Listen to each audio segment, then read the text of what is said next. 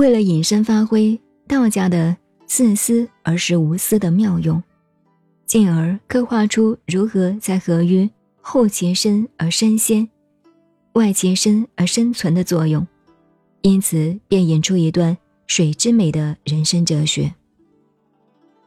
在这一节的开场，首先提出“上善若水”为提纲。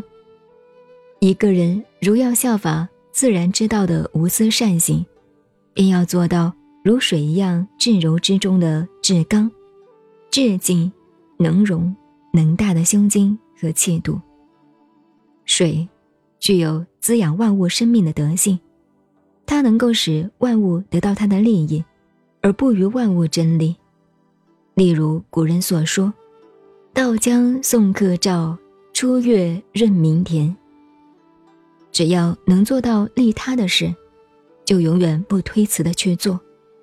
但是，他也永远还不要占据高位，更不会把持要津。俗话说：“人往高处爬，水向低处流。”他在这个永远不平的物质的人世间，宁愿自居下流，藏垢纳污而包容一切。所以老子形容他。处众人之所恶，故基于道，也成大度能容的美德。因此，古人又有拿水形成的海洋和土形成的高山，写了一副对联，作为人生修为的指标。水，唯能下方成海；山，不经高自极天。但在老子这一节的文言里。要注意，基于道的“机”字，并非说弱水的德性便合于道了，它只是拿水与物不争的善性的一面，来说明它几乎近于道的修为而已。佛说大海不容死尸，这就是说明水性至洁。从表面看，虽能够藏污纳垢，其实它的本质，水净沙明。晶莹剔透，毕竟是至静至刚，而不为外物所污染。孔子观水，却以他逝者如斯夫的前进，来说明，虽然是不断的过去，却具有永恒的永迈古今的精神。我们从儒释道三家的圣哲来看水的赞誉，也正好看出儒家的精进立身，道家的。谦下养生，佛家的慎静无声三面古镜，可以自照自明人生的趋向，应当何去何从，或是某一时间某一地位，如何应用一面宝剑来自照自知自处。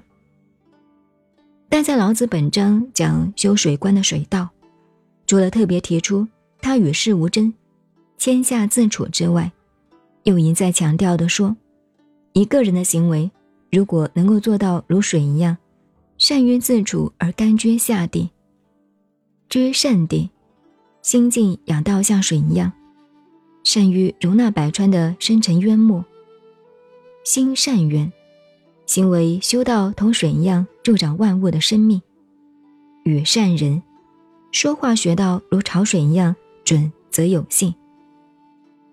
言善性，立身处世做到像水一样持平正恒，正善治，担当做事像水一样调剂融合，是善能，把握机会，及时而动，做到同水一样随着动荡的趋势而动荡，跟着静止的状况安详沉止。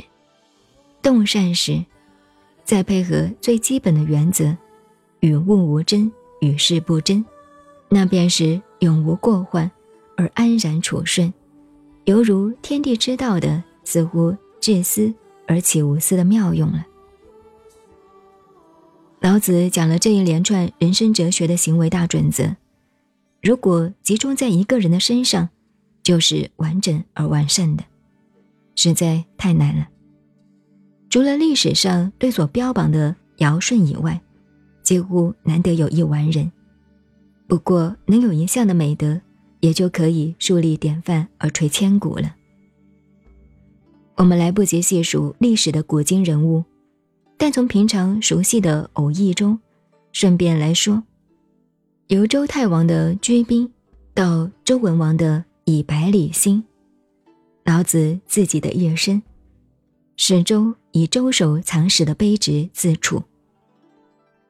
吴太伯的让国必地，张子房的自求风约流等等，都是效法居善地的道理。其中也有不少的圣君名臣，宽厚优容，做到心善渊的榜样。诸葛亮的三顾出身，终至于鞠躬尽瘁，死而后已，可以说是与善人言善信的楷模。汉代的文景之治，唐代的贞观之政，君臣上下大体都有正善治、事善能、动善时的精神。只是人类历史的事迹太多，一时也讲不完，姑且到此为止。此外，在东汉史上，有一段关于水的很有名的故事，那便是尚书仆射郑崇。对汉哀帝质问，门庭若市的对话，郑崇当时理直气壮地对答说：“城门如是，诚心如水。”因此而成为千古名言，常被直到已是人主的大臣们所引用。那真是水的妙语，但可惜郑崇的诚心如水，最后也难免死在昏君哀帝的手里。水也应该为他呜咽心悲了。